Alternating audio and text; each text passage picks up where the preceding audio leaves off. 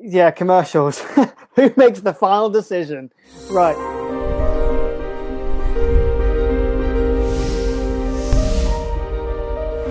I will do a sh- I will do a short list. So say I see 20 people that day, I will make a first, second, third that I think are good for the role.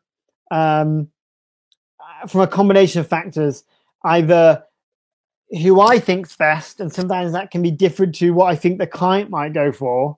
So the client, the one I think the client might go for, might be number two. But for me, like you, I think they're the better actor or they bring something different. I'll put that as number one to try and show them a new way of working. Uh, assume, uh, show them a new way of looking at that role. Um, but anyway, so I'll, I'll I'll basically boil one a day down to three. That'll go to the ad agency. The ad agency will sign off on those uh, choices. They may have, depending on the agency, they might look at the tapes or have been in the room. They may add a few to that. They never usually take them away um, because I've put in there for a reason. Um, they may add one to it.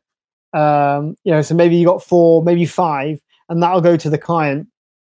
And then, depending on your relationship with the client, some of them are really hands on. Uh, so I've had different things. I've been like, Phil, who do you want? Well, I wanted number one, being done. There we go. That's it.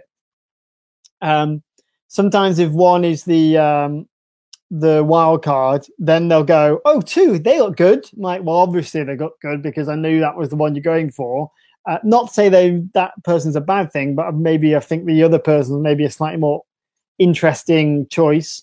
Um, and uh, basically you'll have a meeting and sit down and you'll watch watch the tapes. And as i say you'll get some clients are like well whoever you think phil.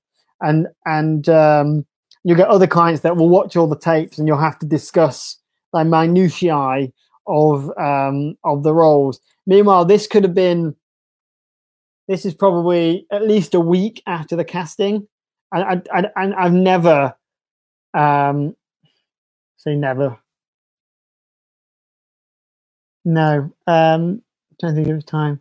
Usually, you'd have you, you do the casting quite far in advance, especially if the commercial ends up with kids, like and touching this and stuff as well.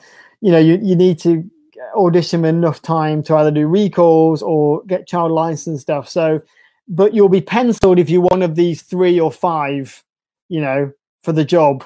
So you're penciled. You are on a short list. We don't just blanket pens everybody, it does mean that you're in consideration. And then basically you're waiting for that meeting to happen.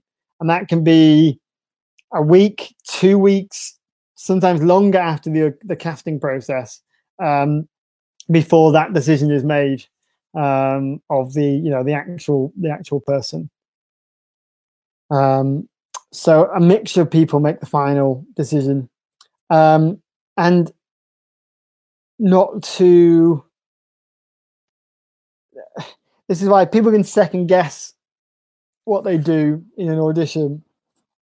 Um, and uh, I've had clients pick the third choice because the second choice they thought was wearing too much makeup, which is a completely bullshit um, thing. Because it's makeup, you can get rid of it, you know. But because that's the tape that they see. It's like first impressions, like, oh no, maybe that other person. You're like, but the second one is the better one, you know. But sometimes they get something in their head. It, it's like, you know, ultimately they will have the final say because they're paying for it, and and you would hope that they will listen to you, um, and your experience. But you know, that's that's um, uh, that's where we're at. Hopefully that makes sense.